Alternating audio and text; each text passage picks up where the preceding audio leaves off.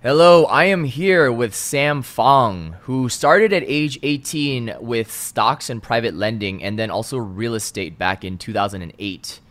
And right now he's doing angel and venture investments as well as flipping properties in the uh, San Francisco Bay Area. Uh, you also run Asian Investors Network and you are launching a venture fund for early stage startups led by Asian founders later this year. Did I get a good uh, overview of everything that you've accomplished so far? That's a pretty good O for you. nice, nice. Um, yeah, dude. Like, I think we want to start with your story because you know I think this whole podcast is going to be about how, as Asian men and women, are we going to start building wealth for ourselves? And I think we're already doing a good job of that. Asian people are in general, but you know we just want to make it even better. Sure. Uh, we, we could all use There's a little bit more money, right? Grow more money. But I think we'll start off with like our. Actually, can I ask how old you are first? Yeah, sure. I'm 34 now. Oh, I 34. You're pretty young. Yeah. Nice. How old so do I look? Been, yeah. So I, for some reason, I thought you were a little older. I think it's because you've done, done all these like different accomplishments. but um, mm-hmm. but yeah, that makes sense. And then a little bit of your background, right? Like, what was your upbringing? Like? yeah. So my parents uh, moved over to Canada uh, before I was born, uh, when they were 18 or so. So they're the typical immigrant story. Came here with nothing. Uh, they didn't have enough money to, you know, for a return uh, ticket back to, to China and Hong Kong. Mm-hmm. And so uh, they met while they were in college. And um, at the time, you know, my parents didn't know how to speak English. They had no money. Uh, they had no connections, no family here, and they just sacrificed a lot and um, made it work. Then I moved over to America before I was born, and I was born here in the Bay Area, uh, San Francisco Bay Area.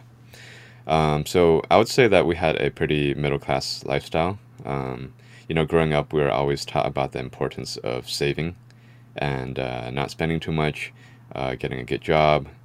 You know, the the very uh, Asian um, upbringing. Uh, the, the school I went to was very competitive.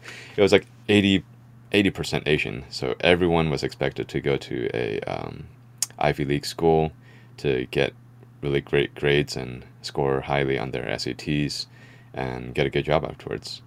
Um, and my whole family is in the medical field, so the fact that I wanted to pursue business was definitely a thorn in their side.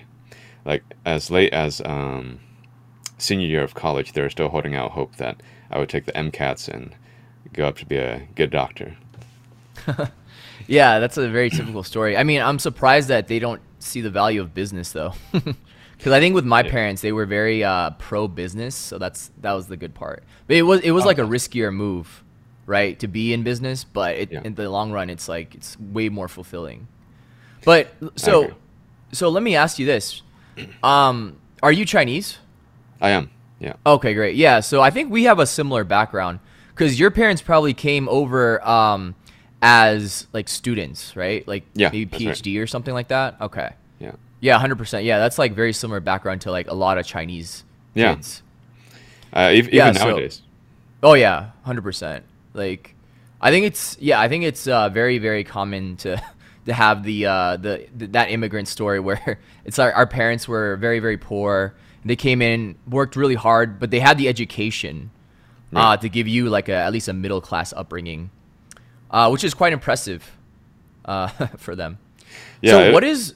Oh yeah. It, it, was very inspirational. Like it was a great mm-hmm. um, example for me growing up. Oh yeah, for sure. For sure. And then what is your main like revenue source today? Can you or is it just like divided between a bunch of different ones? I'd say it's divided, but uh, I'll, right. I'll, I'll share a breakdown. So my income and my net worth grows really by my investing and my uh, and my work. So I work for a private equity firm which manages uh, roughly 1.3 billion dollars of investor equity. Uh, mm-hmm. so we specialize in commercial real estate. Um, aside from that, uh, I believe you alluded to it earlier, but I also flip houses in the Bay Area. So I renovate properties and uh, sell them for a higher price. And yeah. other than that, I also um, I invest in stocks I receive uh, distributions from private equity investments from uh, venture investments as well as uh, commercial real estate uh, rents. Mm-hmm. So okay. I, I, guess it's a pretty diverse mix. That's awesome. And then, can you share like a range of how much your investments are worth right now, or maybe your total net worth, something like that? Yeah, sure. Um, I'd say my net worth is between one and five million. So little okay. range there for you. Um, gotcha. Gotcha. In terms That's of uh, stocks, it's uh, probably about a million bucks. Uh, mm-hmm. I have a lot invested in commercial real estate, and then uh, my residential real estate is generally short-term stuff. Um, I don't have uh, long-term holds in residential right now. Gotcha, gotcha. And would you say that uh, you you just used the capital from your job as like your initial capital, basically? Like you didn't really, there wasn't any other like source of income, was there? To yeah, I, start? I started when I was 18, so that was before I started working, and I really started because um, it's very cliche, but I read the book uh, Rich Dad Poor Dad, and then I got really into investing. Like I was obsessed. I would study it uh, every single day for three, four hours uh, this is during high school, senior year of high school. Yeah. And so yeah. at the time, I had already been selling on eBay. Like I played a card game called Magic, the Gathering, and there's like a difference between the street price and the eBay price. So I would kind of arbitrage, uh, arbitrage between the two prices, uh, which is a lot of fun. That that kind of Wait, told so, me that I like. So what does that mean? There's there's there's a street price. This is that's what like uh, lower. And yeah, it eBay depends. price is higher. Yeah, so right? sometimes the eBay price yeah. is higher, sometimes the street price is higher. So mm. I, I just try to see, you know, what's selling for on the streets, like with my friends yeah. or like other people that I meet, and what it's selling for on eBay. And this is like the early days of eBay, like 2005, 2004. Right. So there's uh, probably so much money to be made on eBay back then. there was, right? I mean, people were crazy with it. Like, so they sold like Xbox boxes for like 400 right. bucks. Right? Xbox it, it boxes. Like, like yeah, there's like straight up scams, like a box.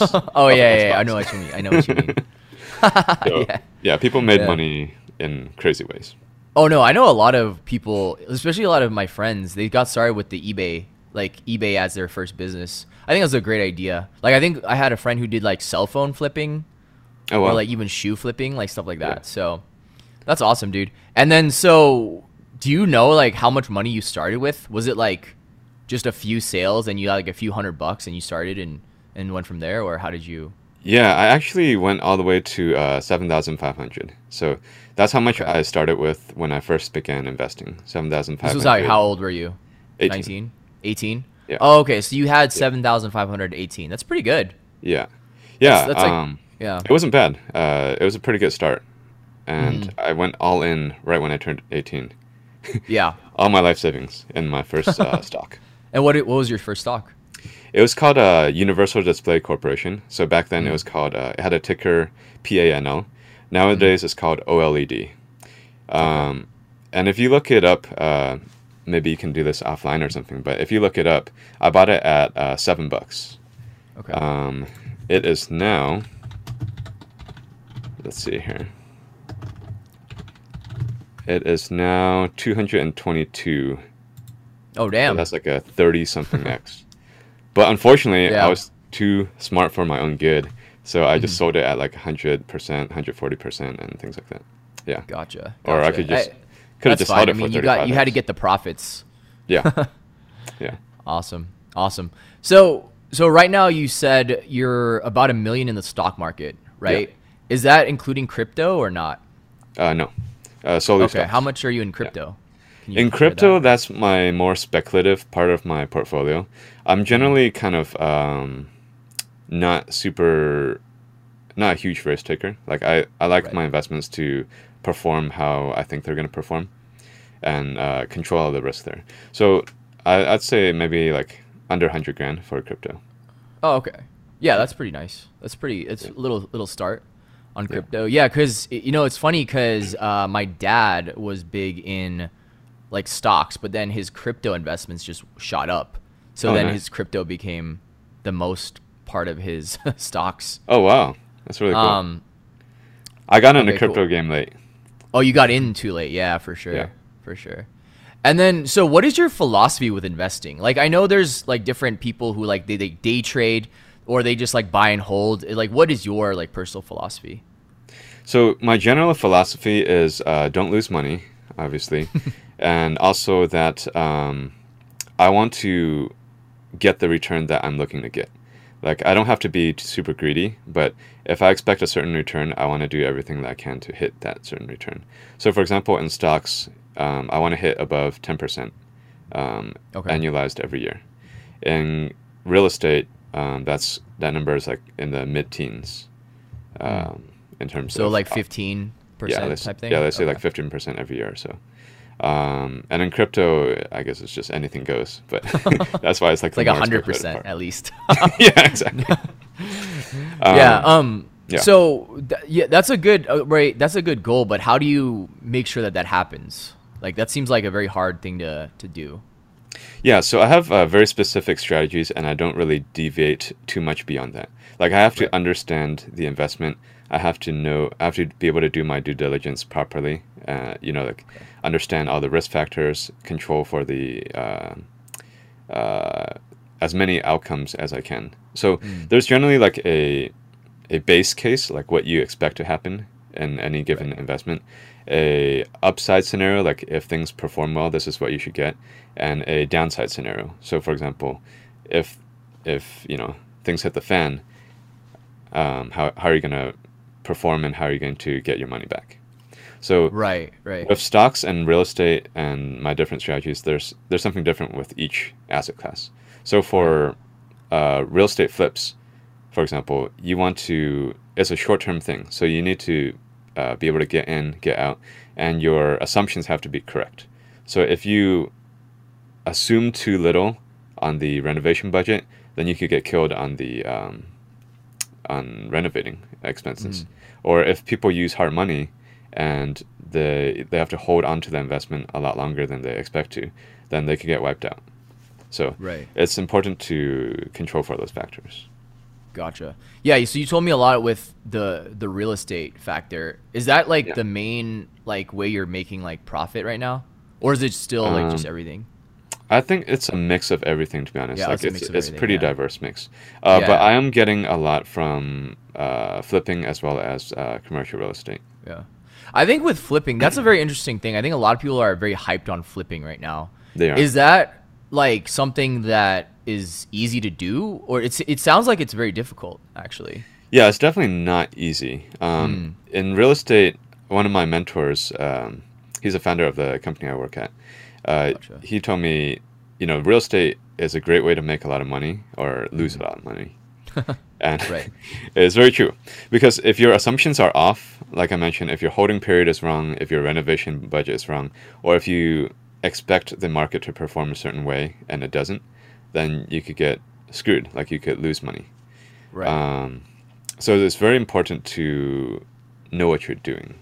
So mm-hmm. it's not easy to get into for sure, but the profits, especially here in the Bay, are great. Like the the spread is like several hundred thousand. Um, right. So you buy a house, you flip it, you get a few hundred k. Yeah. And is that like in in what period of time does that take usually? Uh, generally four to six months, unless it's like a oh, longer okay. type of uh, yeah. situation. That's it can last good. up to like a year. And then do you do multiple projects at once, or just? Uh, I'm generally pretty picky. I kind of do like one thing at a time for flips. Mm, okay. Yeah. Gotcha. Gotcha. So it's like so a year you could make like 200k off flips. Yeah. Essentially. Or yeah, Why? depending on how well that flip does. Um, right. Also depends on the market. So for example, I'm not even flipping right now because there's just way too much competition. Um, oh, your okay. your profit margins are really low right now because um, yeah. the market's just too hot. You're competing with uh, end buyers who don't care about making profit on it, and you're competing with people who just want to do volume. Like they mm. they they can deal with just making thirty grand or fifty grand on a project, whereas I look for like the big spreads. Right. So you look for like the hundred k or yeah. at least fifty k plus type deals. Yeah. Right. Because even if and I'm then wrong, also, uh, sorry. Oh, yeah, even if I'm wrong, you have like a safety margin.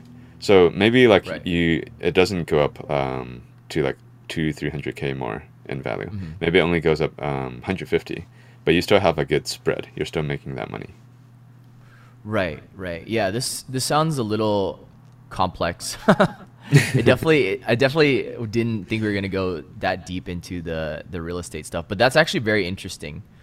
So would you say that for someone new to investing, that's not where you want to be putting your time and effort into? Maybe it's like just stocks, or maybe it's like crypto. Where what would you suggest for the new investor?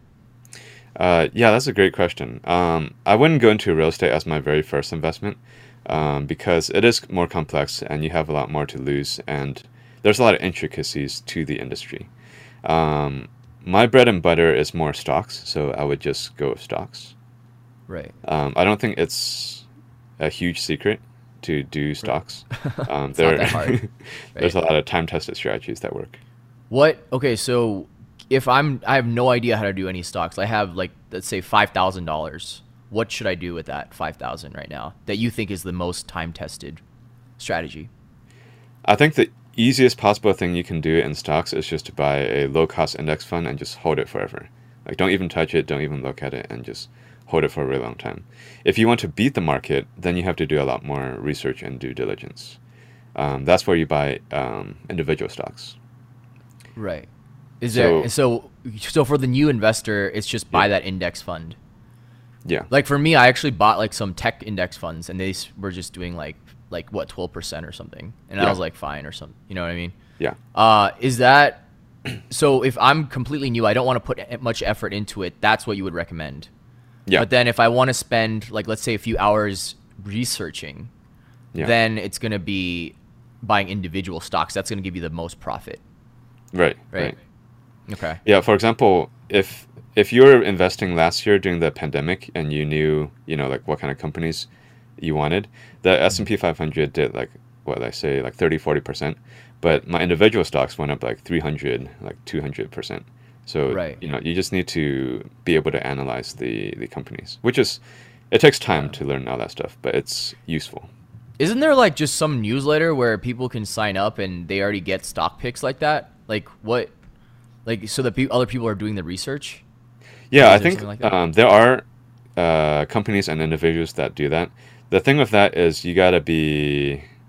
I guess a lot of people play fast and loose with like the the regulations, but the SEC Right. can get you pretty hard if they um, if you don't like follow the line. So Follow the line. Okay. yeah, yeah. What? So you got you really gotta follow the regulations if you're if you're the person recommending stocks. Oh yeah, yeah. yeah, If you're the person recommending, I was thinking more like the person reading Oh yeah, recommendations. Like I know there's like the Motley Fool, right, or something Right. like that. Yeah, there's And Motley that- Fool. Uh, Yeah. Seeking Alpha. There's a lot of um, other uh, services out there.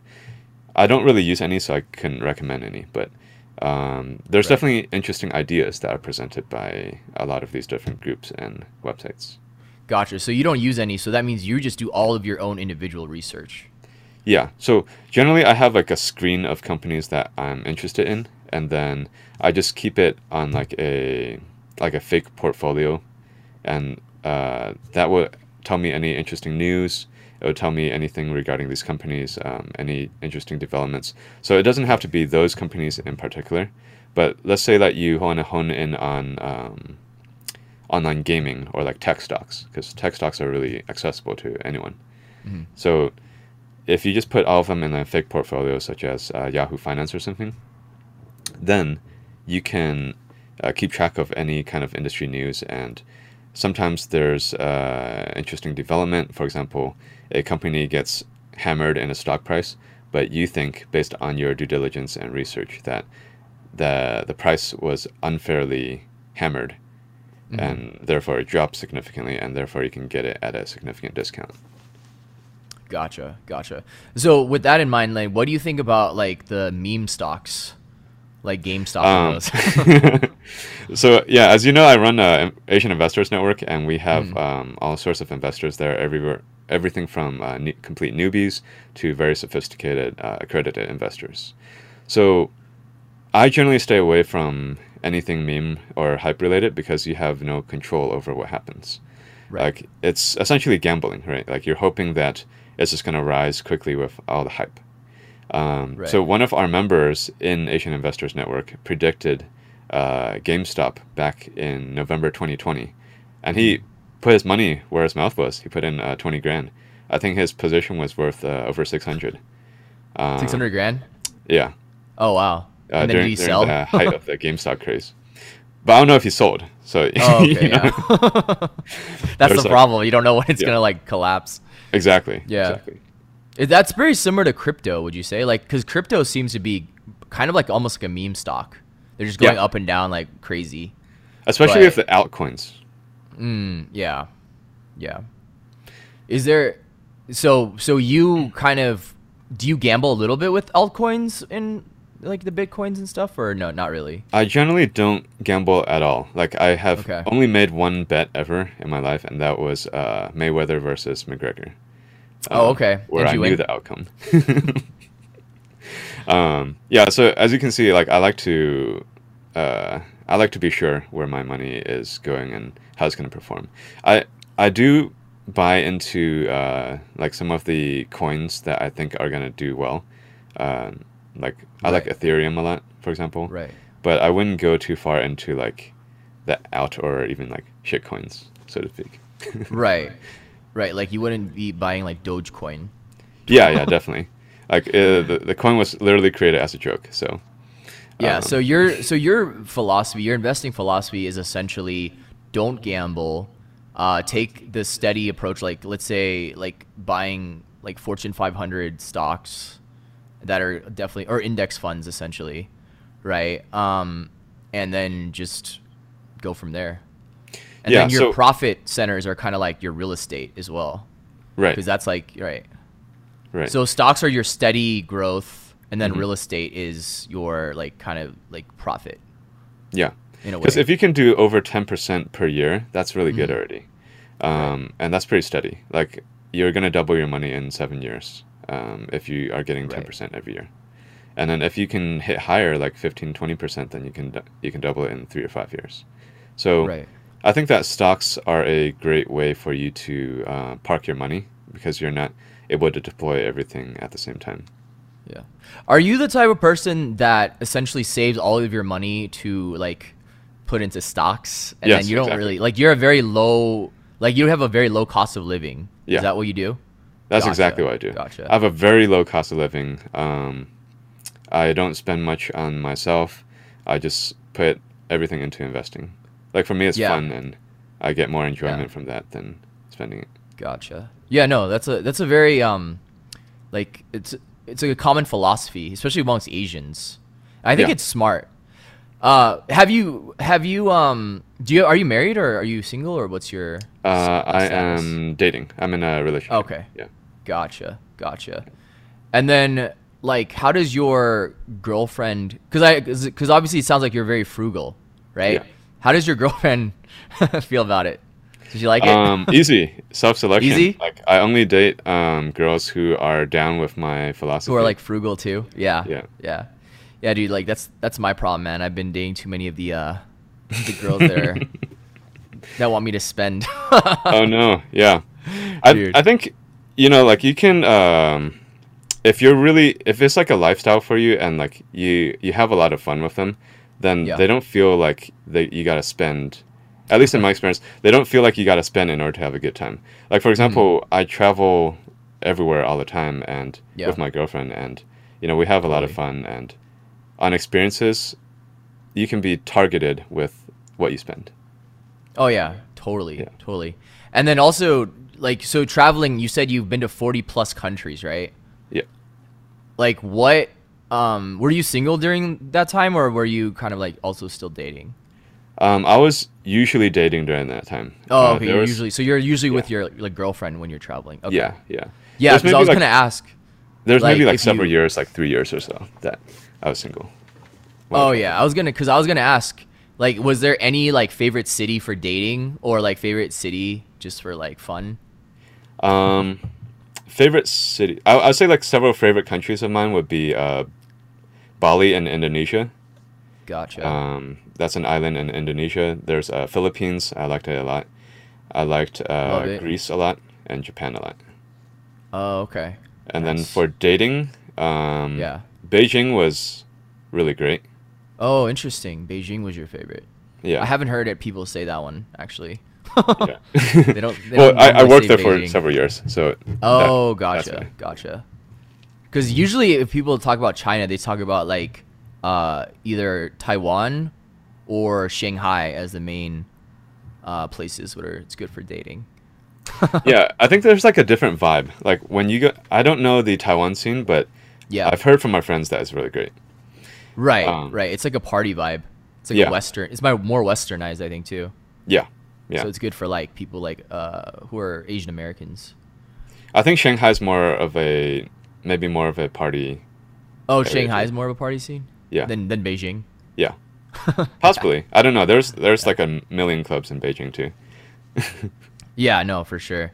Yeah, I think um when I went to China, it seemed it didn't seem like as popping as like other like Southeast Asia, like Singapore and um uh like uh what was uh Malaysia or not Malaysia um Philippines, mm-hmm.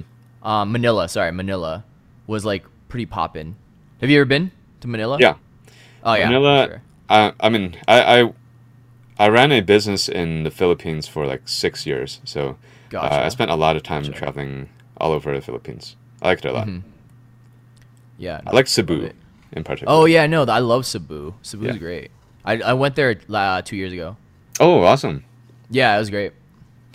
Um, you know what's what was really interesting about you was the venture fund for Asian American founders. Like, is that still coming through, or what's going on with that?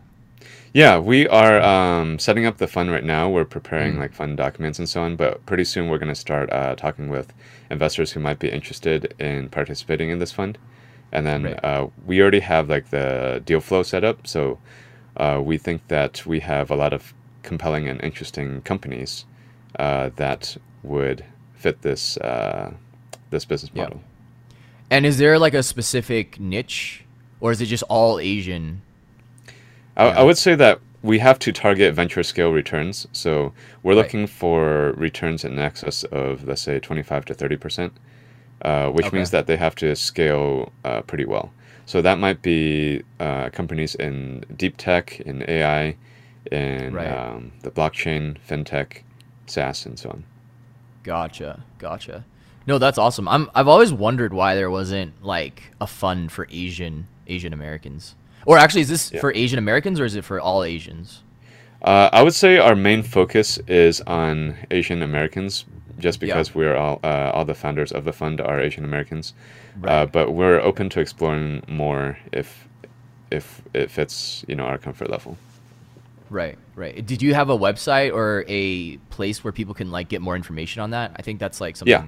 A lot of people. Um, I'll, I'll, share that with you after. Yeah. It's it's also called uh, Analect Ventures. Analect Ventures. Okay, gotcha. Yeah, we'll we'll link out to that. I think that's uh, super super interesting because I think I don't know if you've felt this, but sometimes it feels like the people who are succeeding that are Asian American don't necessarily pay it back to other Asian Americans, and that's like something that I think we need to do better as Asian Americans. Like like using our network to help propel other Asian Americans to succeed in like business and other stuff. What do you think? What's I completely thoughts? agree with that. Um, that's yeah. partly why I founded uh, Asian Investors Network in the first place. Right. You know, I noticed the same thing you did. That you know, like we need to do a better job of supporting our own community. You know, um, a lot mm-hmm. of other ethnic groups are really great at this, uh, but I feel like the Asian American community, or possibly even like sometimes Asian groups in general, like we we help out like our family and our immediate circles, but maybe not like the overall community. So I think um, we can do a better job at that. And uh, you know, Asian Investors Network is my platform to help uh, help do that, to help right. investors in the Asian community connect, share ideas and knowledge, ask for advice, and make deals together. Yeah, no, that's awesome. I think it goes down to the fact that Asians are kind of competitive with each other. So there isn't that um, sense of hey, I, I if I help another Asian person, that helps me too. It's like it's almost like I want to prevent this Asian from succeeding. You know, because it's like if you think about it, like, did you go to Ivy League? I went to a University of California, which is okay, gotcha. considered kind of Ivy League on the West Coast. Berkeley or? No, I went to Merced. I was a first class. oh, okay. Yeah. Gotcha. Yeah. So, um, with with that, like let's say Ivy Leagues, right? It's it's like there's only so many spots open, especially for Asians. So it's like that competition of, hey, if I get in, like I have to prevent someone else from getting in. But I don't. I think what that hurts us in the long run, and that's why we need to like have all these networks come into place. Um, like even with South Asians, like I don't know if you've noticed this, but like South Asians are very very good at networking and getting their own people in like positions of power. Yeah. So that's like something we need to learn from them. Um, I agree. Opinion. I, I, yeah. We can't like you know hold each other back. We got to push each other mm-hmm. forward and help leverage our networks because we're so much more powerful as a community, right? right? Our our whole network becomes more valuable when you contribute to it, when you add value, and you're willing to make like introductions or uh, help mentor other people in the community. Yeah. So I, I think there's oh, a yeah, lot 100%. to go around. Yeah, that's why I liked um, everything that you're doing with your investors network, and it's it's definitely very very important uh, that we do this because we're also a very small we're the minority of minorities essentially so like if we are competitive with each other then it just makes it so much harder for asians to succeed especially in the west so yeah. we we really want to you know help each other out and also not only that but if you think about it like like for us like we're succeeding pretty well for being such a small uh, minority and like having almost like no privilege, right? Because right. we we came here. Well, we have some privilege. Like I don't want to say we don't have any privilege, but we don't have like the privilege of like lo- big networks and like all this like old money, right? right? That like a lot of white people have. Yeah, we gotta create. But yet we're creating it by ourselves with such a small amount of F, uh, amount of people. So if you just think about like what can happen if we start like pooling our resources together and like actually making a bigger impact. And I think that's like really important. So um love it, dude. And then what is your wealth building coaching program? Uh yeah, so that actually came about because I have been kind of like mentoring and teaching people in mm-hmm. my uh, friend circles and outside of it, like just connections and so on. Uh, you know, tidbits of financial knowledge or like uh, advice that they're seeking throughout the years, like for the past 16 years or so. And I've been giving a lot of uh, seminars, uh, but I never put it all together. And people have been asking me, like, hey, is there any way you can just kind of distill everything you've been doing and all the knowledge you've gained over the years into like one package? So that's where this mm-hmm. idea came about. Uh, basically, it's uh, it's a way for people to kind of accelerate their financial results um, whether they are completely new to it or they have like a start already. Um, this is supposed to help you uh, build your wealth over time. Right, right. And what period of time do you think it like are you targeting for this? Is it like sort of like a 10 year program or is it like more like hey, you can build wealth in like 2 or 3 years? It depends on how hard you go. Right? Like if you go really hard, you can do it in 2 or 3 years. If you're if you're going really slowly or like taking it step by step, then maybe it'll take you more like five years. But mm-hmm. I would expect anyone after reading and implementing the ideas in this program to come out with a way better trajectory for their uh, net worth. Yeah, hundred percent. And then, so for you personally, we'll we'll get into some kind of fun questions. Okay. But like, for you personally, has being um, a higher net worth has your life changed at all, or are you still kind of doing the same same stuff? Um, I think I'm still living the same way I did mm. uh, when I was um, not higher net worth. Like right. my travel style is still pretty similar. I like doing the whole backpacking, uh, hostel to hostel type of lifestyle. Yeah, um, yeah, I, yeah. I, wouldn't say it's changed too much. I, if anything, I, I'd say that after you become accredited, you get access to way more opportunities. So that has right. been a lot of fun. Gotcha. More opportunities to invest in different uh, yeah. Pl- uh, places, like, you have, like angel investments, stuff like that. Right. Exactly. You have uh, gotcha. uh, better access and better opportunities. Yeah. Yeah. So it sounds like the main difference is just now you have better opportunities to invest, but in terms of your lifestyle, you just you're kind of you haven't changed that much, and that's probably why you're you're you've been increasing your net worth. Because yeah. I think a lot of guys like they'll make that money and then they're like, all right, let's just buy like a Lamborghini. yeah, exactly. Right. Like you, you can do that like if you if that's Yeah. what makes you happy but then you gotta make it Yeah. sustainable too right if if you're buying like lambos every other year then you know you gotta Yeah, I mean, there's. Yeah. I feel like there's that temptation now to do that because of like social media and stuff. Yeah. Like because you see all these people, but then like, how do you stay level-headed with like your spending? I, I think one thing that was good for me was my influences happened to be pretty good. Like my mm-hmm. My hero growing up and uh, starting on this investing journey was Warren Buffett. You know, he's legendary for being frugal, for not changing his lifestyle, and for being really badass, even though like he has this like chill vibe. So Right. that's kind of me. Like I'm not like I'm not super crazy. I'm not like that flashy. I like the down to earth style. Like you know, you can you can just relate. Yeah. Do you think you'll ever like get to a point where you just have so much money though, and you're just like, hey, I just want to spend? Because Um, I always feel like at some point Mm-hmm. I'm just gonna ball out. you know what I mean? Like I like what's the point? Like if I'm like kind of a little older, I have like all this money, like I'm just gonna ball the hell out. yeah. Right? or what do you, like what are you gonna do? Are you gonna do that or you just you're just gonna keep investing forever? I think, you know, we should do whatever makes us happy and is sustainable.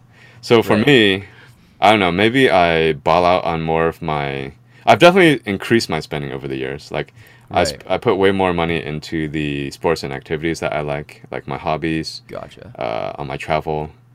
Um, definitely spend more than I did back in the day.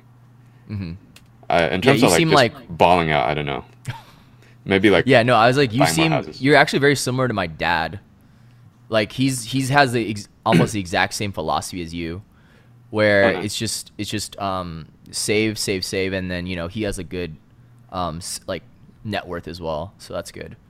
That's awesome. Um, yeah, no, it's it's definitely like I think a solid way to like start making money. Like, is there any? Because I think for the the people nowadays, they want to hear if there's any hacks or like any tips or tricks. Um, is there anything that you can share uh, like along those lines, or or not really? Yeah, um, there are a lot of hacks that you can do to accelerate your progress. I think the main one is, um, or there's a couple ones. I, I just share everything that comes to mind. One is that the harder you go, the faster you get there. So what I mean by that is, you got to make sacrifices in the beginning. Like if you're constantly balling out in the beginning, like you're not going to have money left over to do anything for yourself, right? Mm. And investing is a game where if you have more time in it, more knowledge and understanding, and more money in it, then you can achieve way better results. Like if you started 10 years ago with like, you know, a lot less money, you'd have to spend and invest a lot more money today to achieve the same result. So it's better to start early. so that's like great news for people who are young and just starting. Right. Um, so you know, just is there? Well, let me stop you there for a sec. So, so is there like a target? Like, let's say, let's say I just got out of college, right? Yeah. And then I just have my first job. Let's say I'm making like seventy k a year or something. Yeah. Right. Like, do you would you say like, hey, make sure you put put aside five hundred dollars like a week or something or whatever it is? Like, is that how you would think about it, or is there like a different way to like systematically like start saving more? Yeah, I think the I'm I'm best at systems. Um, So basically, what you can do with that is you set up a budget uh, annually, and then it can include you know whatever your expense categories are, like food, uh, travel and transportation, uh, social life, uh, and personal stuff, right? And then you put in a contingency for like you know maybe you go over it this month, and then you you can make up for it in this little contingency bucket. So Right. you try your best to like gain discipline and not go outside of that that budget. Then anything else that isn't being spent goes into investing. So the higher you can make that number, like if you can hit like a fifty percent um, savings rate, that's really solid. Um, you Fifty know, percent savings rate. Okay. Yeah. So like if your if your take home pay is like four thousand, then you would save two thousand yeah, to for and you put into ve- investing right. That might be hard when you're first starting out, but it'll be Right. easier as you Over get uh, as you get more pay. Yeah. Yeah, but even uh, on a practical level, like, is there like you know, there's like apps like Mint.com or stuff like that. Is that what you use, or how would you recommend them like to even track all that stuff? I just use Excel. Um, I oh, interesting. Yeah, I'm, I'm a huge Excel guy. Like even for my Yeah. my company, we, we run off of uh, Excel, and we, you know we, we run like uh, over a billion bucks worth of investor capital. Oh So- wow, Yeah, it's it's that's very crazy. yeah. Uh, Excel is very powerful. I love it. Yeah, yeah. No, for sure. Um, so yeah, I feel like the millennials these days are not gonna not gonna like that though. They're gonna want to like well, here- here's kind of here's other hacks. You can make more money. Yeah, So right. the way you can make more money is uh, is a couple things. One is you gotta. Most people are gonna be working a job. Like to to be honest, most people aren't gonna start their own business and be like wildly successful at it. Most people are gonna be working their jobs. And if you want to make more money at your job, then you gotta learn how to negotiate your salary, because that Mm. one conversation alone is worth thousands of dollars. So, for example, in my course, I cover like pretty briefly um, the salary negotiation aspect, and it's not like rocket science. You just have to practice and you have to know what to do. And if you do it well, like everyone I've uh, shared this with, like my personal friends and so on, like they're able to make like several grand off of that one conversation alone. And that number balloons over time because you have like a higher base salary. Let's say that you're able to add like five grand to your base salary. So next year, if they adjust it and they just give you the bare minimum of like three to five percent, it's off of that higher base salary. So that's one way to just make extra money right off the back. Uh, the other thing you can do is um, what everyone likes to do these days, which is start a hi- side hustle, but it has to be something that's worth your time. So I don't consider driving for dollars or like you know anything where you're trading manual labor for for money uh, like a side hustle. It might help pay the bills, but that's not going to help you long term because you're not growing anything for yourself. Like it doesn't pay you after you stop doing it. So to be a viable revenue source, it should be something like um, that. After you build it, it will it will scale with your efforts and it will pay you over time. So like digital products, for example, that's actually Exactly. something that I'm in. Um, I'm in that field with uh, my main business, which is like a software. So I have a software as a SaaS or sorry, SaaS software as a service Oh, cool. uh, company, and we basically help uh, other like small businesses or like small creators like sell their digital products. So it's, it could be like courses, it could be like ebooks, stuff like that. I think that's like I, I'm really glad you brought that up because I think that's a huge um like way to make money because I know one of my friends right now he's in like the fitness space but he works at a like a accounting firm yeah. and he's doing like uh like courses as a side hustle and even though it's like small right now it has the potential to like scale and then eventually it could become his like main job so i think it's Yeah. really important to really get those side hustles going I totally um, agree. yeah because it also um, changes up your revenue. Like, let's say that you get laid off. Um, if you're only working a job, your income goes from 100% to 0%, right? right Whereas if you had like a significant si- side hustle, then maybe it's only like 75 25. Or maybe that side hustle eventually eclipses your job and you can just focus on that. right so you're so you have a are you like a- actually employed by a company right now I am, yeah. Okay, so you're an actual, but then these are your side hustles, like flipping real Yeah. estate and like investing and all this stuff. These are Yeah, all your side hustles, Essentially. I do a lot of stuff on the side. Right, right. But it, would you say your job is like your main revenue source, or is it just the other stuff? Uh, I'd say the other stuff is actually more lucrative. Oh, interesting. Yeah. So then you just really like your job then, Yeah. yeah. because then that's why you're still in it. Right. Because most people hate their job. Yeah, if you hate your job, then you know you should you should look at Yeah. getting out. But- yeah, if you hate your job, get out. Yeah, that's a good. Yeah. Yeah, that's like that seems like really easy advice, but it's just like it's hard to do when that's Yeah. like your 100% revenue source. yeah, but- I think it's important to find something that you can be really passionate about and will make you money. Like you can be passionate about something, but it doesn't doesn't make you money, then it can't be your job, right? Mm-hmm. Or it can't be your work. Yeah. Yeah, Um, 100%. Uh, you're talking about for a side hustle or are you talking about for your main job? Uh, for both, because like both, okay. if you're if you're doing a side hustle seriously, you gotta put in the time and the effort. Like you gotta be thinking about it constantly. You gotta be thinking about how can I improve this? What's my next step? You know, how Yeah. can I expand this thing, or how can I make it sustainable? Yeah. Right. So it's important that you like it so much that you're you think of it even on your own, as opposed to like, I have That's to do true. this because it's my side hustle. Yeah, no, I think that's 100% true. Like, I think there's so many people trying to start businesses, but then they're just like doing it just because it's like an opportunity, uh, but they're not like actually passionate about the business. And that's a quick way for that business to fail because like like like I do business, right? And I know that I think about it all the time. Right. And if I'm not thinking about it, then um, you know, the business isn't going to do that well. So if you can't really sustain that level of co- of concentration into your side hustle or your business, then that's not it's generally not going to succeed with like some exceptions if the opportunity is like really really good. So I totally agree. um so yeah, I think it's just that's really really important. The hard part though with that, like I don't know if you cover this in your course, but the hard part is sometimes your passion is not necessarily monetizable for a lot of people. yeah Right? that- that's that's an issue um like for example i'm not an artist so i wouldn't know how to uh, monetize that but i imagine that you know that space is going to be pretty tough Right. um but i think it's okay to separate like your your passions and your interests from your um side hustles like you can pursue something else that interests you that's not like your main passion main in life Yeah.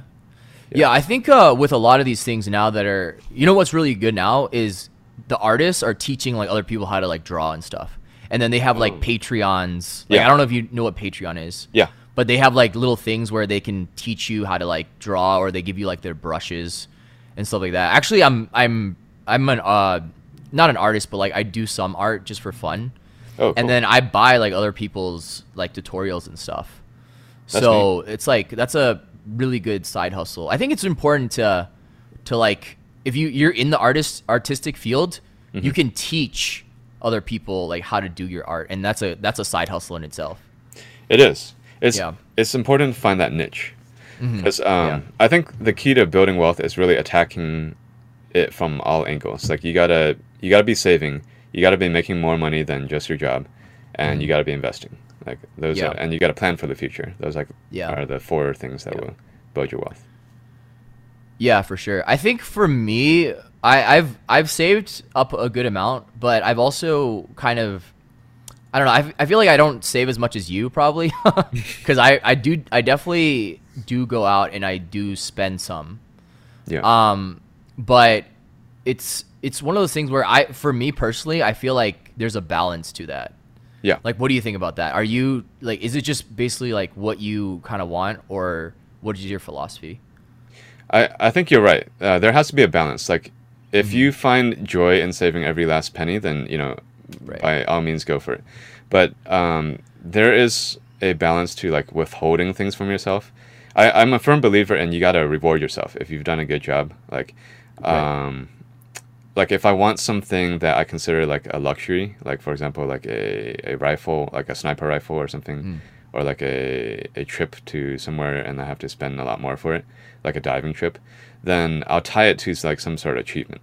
Like if I hit this, Right. then I'll reward myself with with this thing, or um, or just Yeah. experiences. Like I'm I'm very willing to spend on unique experiences that like kind of enrich my life that I can't really get elsewhere.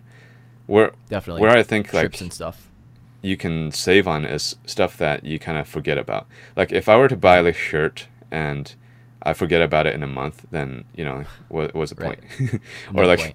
I ex- I buy like a five hundred dollar meal and then like in like two months I forget about it, then it wasn't worth Oh, the five hundred dollar meals are never good. Yeah. Like, honestly. no, like recently I bought like uh because I had like a Mother's Day meal, and it was like eight hundred. It was it was and it was horrible. It was literally goodness. horrible. this in it was- Vegas. It was in Vegas. Yeah, it was like. Oh, no. uh, I don't want to call out the company. But it, was, Okay. it was like because they're actually Asian Put them on owned. blast. I actually I want to put them on blast. I but like I don't want to like blow up their spot. But yeah, it Sure. was one of the worst like fine dining experiences I ever had.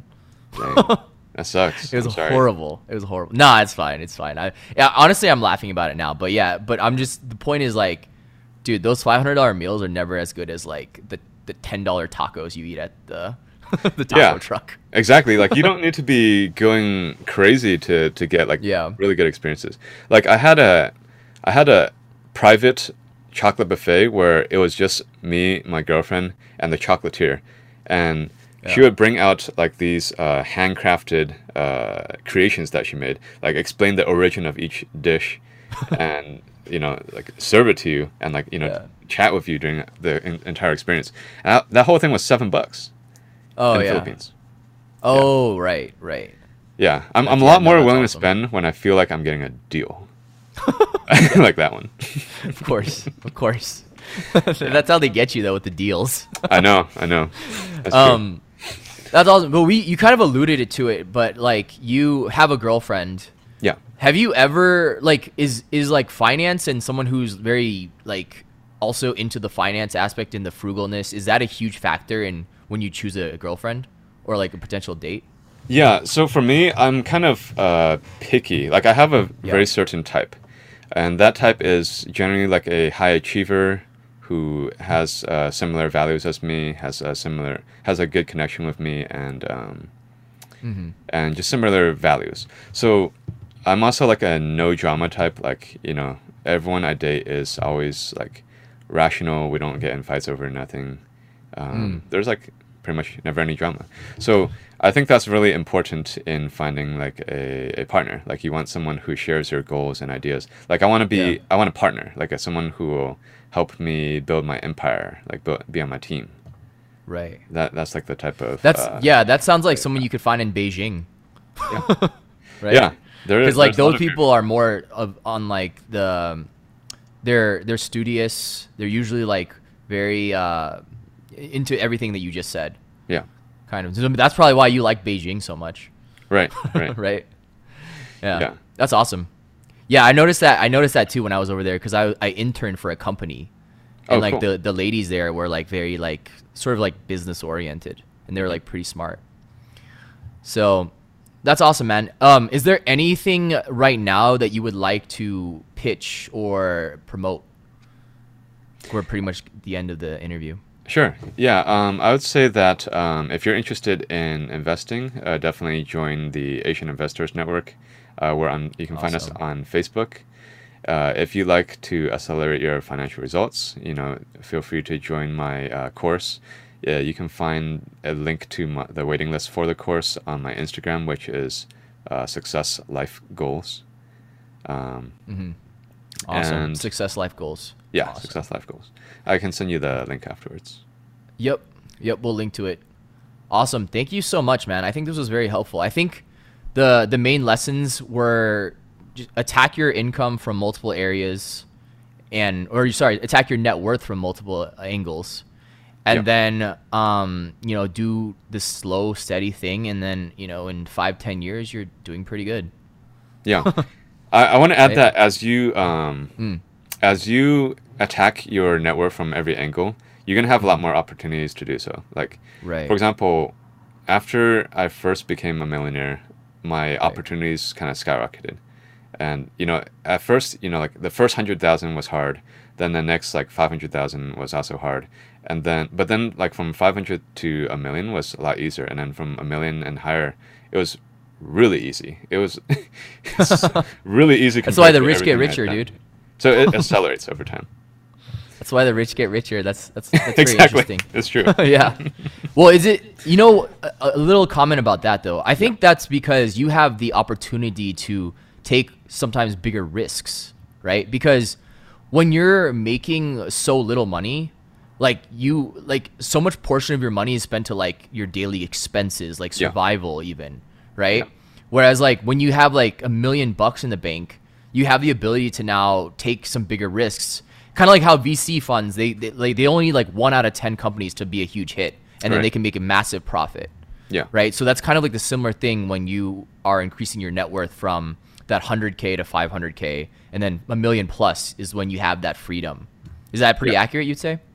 I, I think so, but it's also that I, I don't feel like I'm taking on more risks. Like I'm I'm Right. also like still doing the same things in terms of due diligence and so on, um, Right. because your your losses get way bigger if you if you Yeah. if you invest a lot more. Um, Yeah. I But would, I would there's more opportunities though. Yeah, like for example, you can't do more. real estate if you're only if you only have 100k in the bank Yeah, necessarily. I mean, you could, I guess, but it, it'd be harder.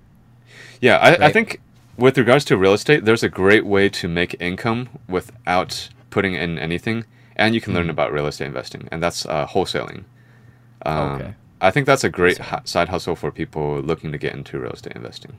Interesting. Okay. And what does that consist of?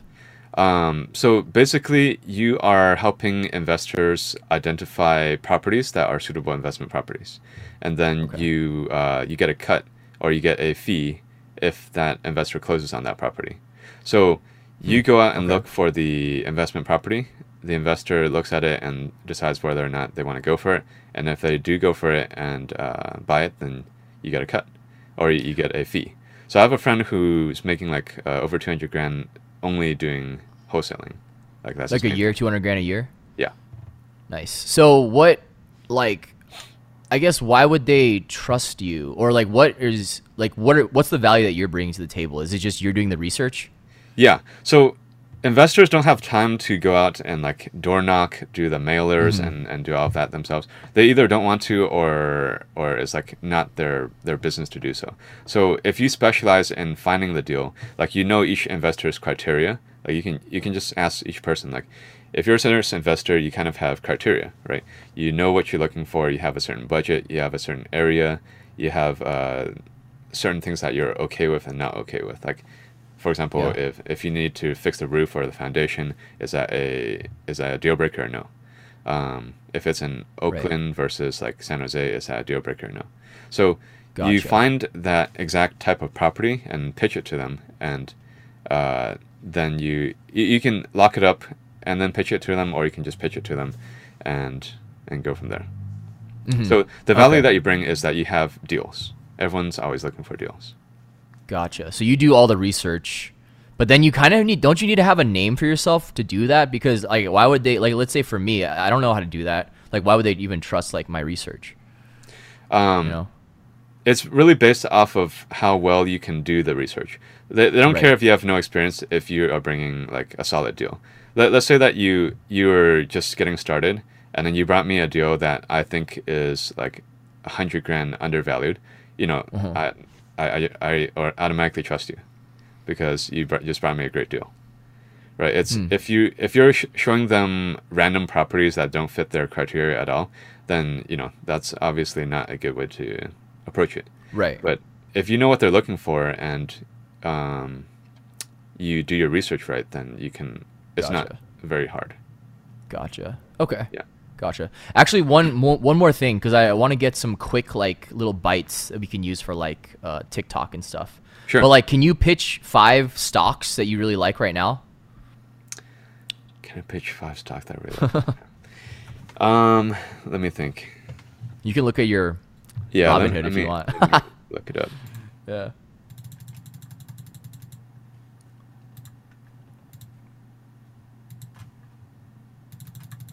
And then actually when you pitch them, like give us like a little little bit on why you think that stock is like pretty good. So, if I had to go with five stocks, I would go with uh, these. Okay. Okay. I like Alibaba. The okay. ticker is B A B A, and I like it because right now I think that it is unfairly punished for uh, investor concerns. So the time that you make money as an investor is when people are fearful, and that's when you get greedy. Or people mm. are greedy, and then you get fearful. That's like a Warren Buffett quote. Or I think uh, Rockefeller put it even better. The best time to buy is when blood is running in the streets. Mm. So what that means is you want to be buying when everyone's scared of something. That's how I've gotcha. made the vast majority of my um, profits in stocks. I always buy when people are scared. And the biggest winners for me were last year, March 2020. Uh, I, I went all in on stocks, as well as March 2009. I went all hmm. in at that time too, but I just had a lot less capital.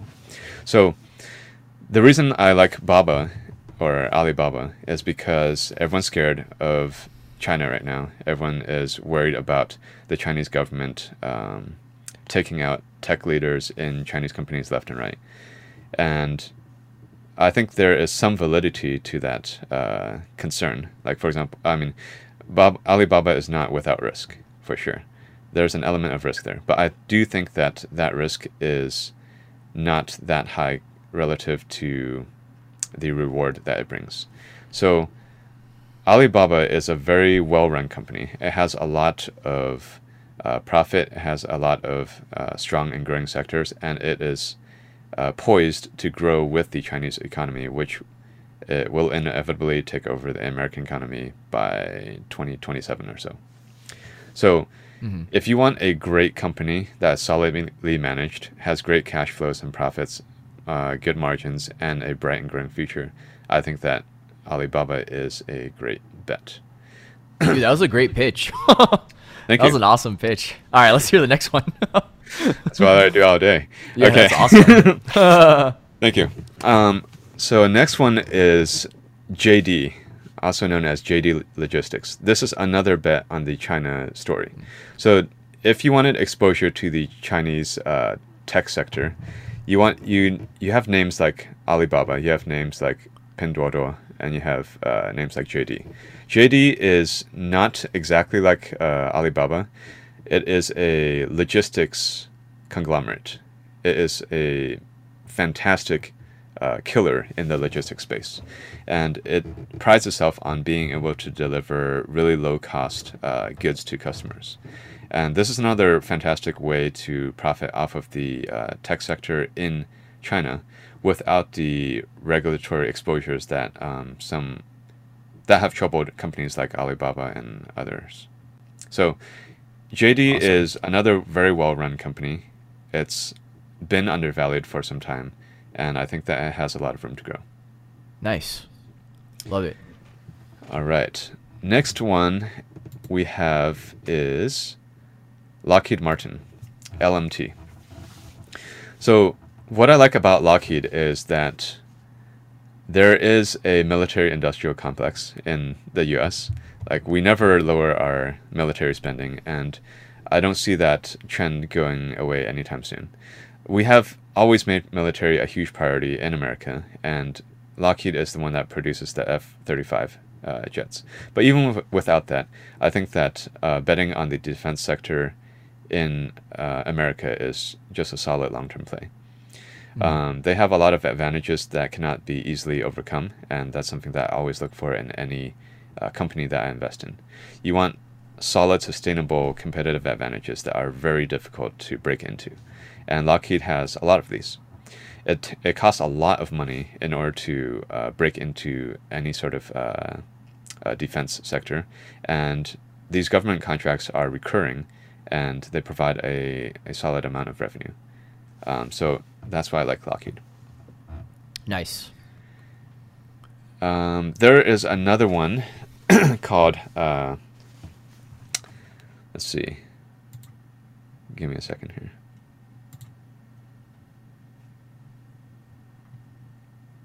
Okay.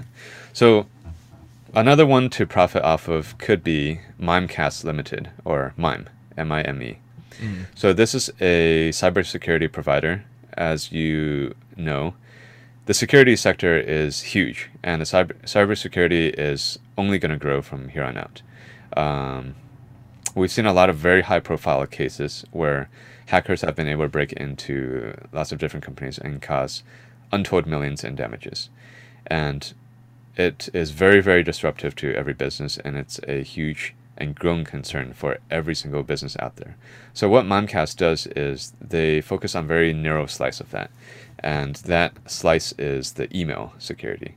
So they focus on email security and um, they are a leader in that space. And when i bought it it was uh, very undervalued. It has since gone up like 40% uh, so maybe you want to wait but uh, i think that that position is pretty secure for me.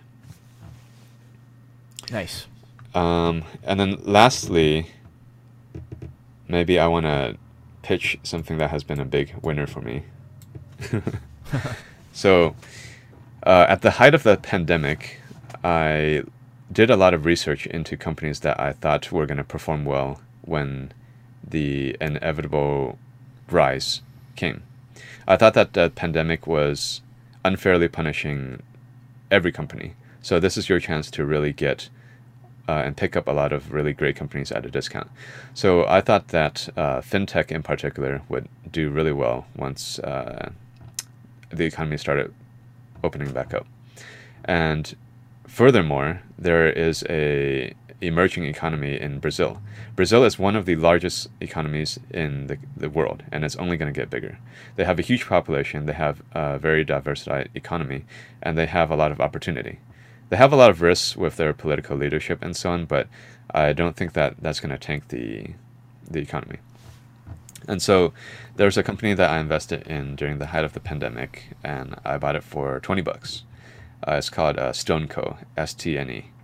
Um, it mm-hmm. has gone as high as uh, 95 during the past year. Uh, right now, it's hovering at 67 bucks. But I don't really care. I'm just going to hold on to this thing for a long term. I think that uh, this company is poised to um, do well as the Brazilian economy gets better and better and grows over time. My mm-hmm. holding period for many stocks is basically years and years. Like I have, I'm mm-hmm. very patient. I can wait for a long time for my company to grow. As it happened during the pandemic, everything just skyrocketed, so I didn't even have to wait very long. But generally, I'm okay with just waiting. So when you get your return, that's when you sell. Like if you on a specific return, then you sell it at that point. For stocks, no. For stocks, I have oh, a very different strategy than real estate. For real estate, yes. Once I hit that return, then I'll sell it. Gotcha. But for stocks, I'll just keep holding on to it. And the only time I'll sell is when I think that something fundamental has changed with the business where I no longer believe in them. Or I'm right. out of capital and I need to you need more I capital. need to liquidate for something. gotcha. Gotcha. Yeah. And then you would like let's say you would liquidate and then you would maybe put it into like a real estate deal or something because you think yeah. that's going to get you like stuff like that, right? Yeah. Yeah. So for example, um, I had last year during the pandemic there was a ton of opportunities, so I just went crazy. Like I had to arrange oh, yeah. capital from all over the place, so I had to liquidate some positions. I had to um, rearrange other stuff. But yeah, that that's a good time to to do it. Isn't that like a little risky? Because like those positions that you liquidated are those are those like your worst positions or something, or like because what if those could also just go up themselves? You know. Yeah, so I generally only liquidate positions where I feel like the potential isn't that great anymore. Gotcha, gotcha. Yeah. So you so you okay, you take the the lowest potential and then you put it into like higher potential stuff. Okay. Yeah, yeah. The stuff that I think are real real winners, I don't care if it drops like 50% or whatever. I'll just buy mm. more. Yeah, I can I can just hold on. Like I think as an investor, you have to ha- be really in control of your emotions. Like yeah. you have to have a solid control of if you see like 50% drops or whatever, you're, you're cool with it. You just keep buying. Awesome, dude. Awesome. I think we'll end it there. I think this is a lot of a lot of good info, dude. Thank you. I hope um, that was helpful. I'll, yeah, it was. I think it'll. I think we'll uh, get some some good uh, good stuff out of this. So I'm gonna stop the recording, but uh, stay on.